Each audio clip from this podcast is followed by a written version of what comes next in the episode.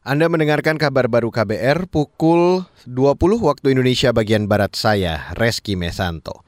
Saudara Presiden Joko Widodo mengingatkan para kepala daerah untuk menjaga stabilitas harga bahan pokok di daerah masing-masing. Sebab menurut Jokowi, kenaikan harga bahan pokok bisa menambah jumlah warga miskin. Itu karena kontribusi harga bahan pokok terhadap angka kemiskinan sebesar 74 persen. Utamanya itu beras sebagai komponen utama jadi hati-hati kalau harga beras di daerah Bapak Ibu sekalian itu naik meskipun hanya 200 atau 500 perak, segera diintervensi. Karena itu menyangkut kemiskinan di provinsi, di kabupaten, dan di kota Bapak Ibu pimpin itu akan langsung bisa naik angka kemiskinannya. Presiden Jokowi juga mengingatkan daerah agar tidak bermain-main dengan angka inflasi yang tinggi, karena kenaikan inflasi yang tidak diantisipasi juga pasti akan menambah jumlah warga miskin.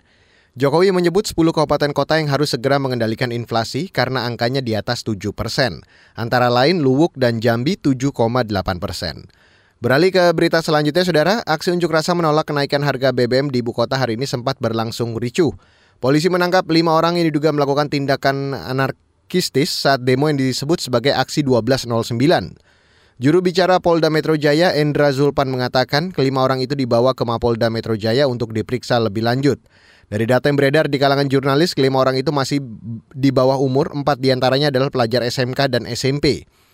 Dalam tuntutannya, masa mengkritisi kenaikan harga BBM dan menepis data pemerintah soal besaran subsidi energi yang digelontorkan. Sedangkan dari kalangan mahasiswa, tuntutannya masih ditambah dengan penundaan pembangunan ibu kota negara atau IKN di Kalimantan Timur karena dinilai tidak prioritas.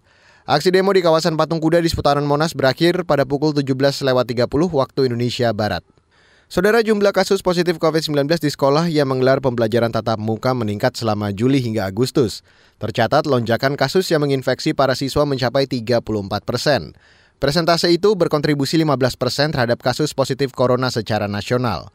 Juru bicara Kemendikbud Ristek Anang Ristanto menyerukan memperketat protokol kesehatan selama PTM berlangsung.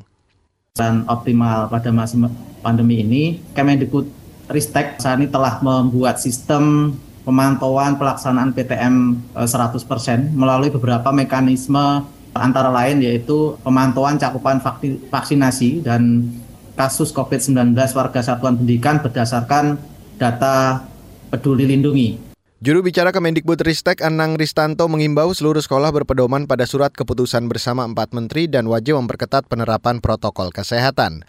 Jumlah kasus harian COVID-19 di Indonesia hari ini kembali menurun jadi 1.800-an kasus. DKI Jakarta menyumbang jumlah kasus baru terbanyak dengan 750-an kasus. Dan saudara, demikian kabar baru saya Reski Mesanto.